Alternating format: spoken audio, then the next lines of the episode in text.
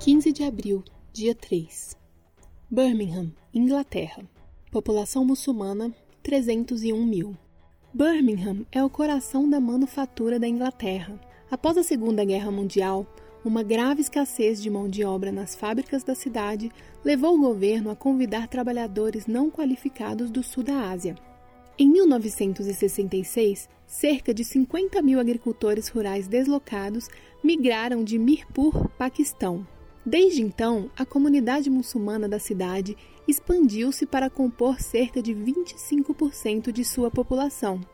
Eles são uma mistura de sul-asiáticos da segunda e terceira geração, bem como muitos imigrantes e refugiados da África, Oriente Médio e Ásia. Faisal é um jovem requerente de asilo do Afeganistão que viajou para Birmingham há dois anos. Ele comanda uma barbearia em uma das áreas mais concentradas do sul da Ásia. Ele é um trabalhador cuidadoso e atencioso. Seus clientes gostam dele.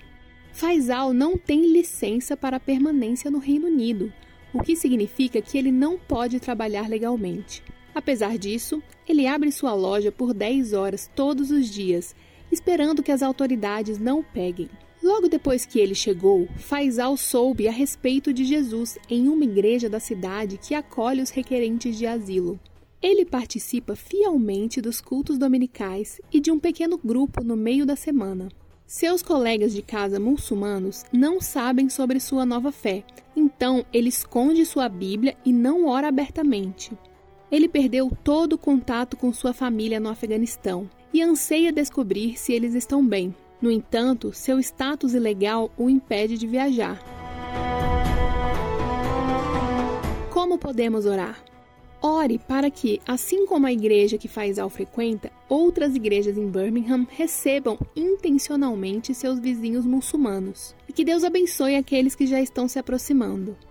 Salmo 119, 132 e 133. Ore para que caiam as barreiras sociais entre as comunidades em Birmingham. Algumas áreas se tornaram enclaves étnicos e religiosos. Mateus 5, 14 e 15. Birmingham é uma cidade grande com problemas comuns às grandes cidades. Ore para que o tráfico de drogas, o crime com facas e a violência de gangues acabem. Algumas iniciativas estão dando frutos, mas ainda há um longo caminho a percorrer. Tito 2, do 11 ao 14.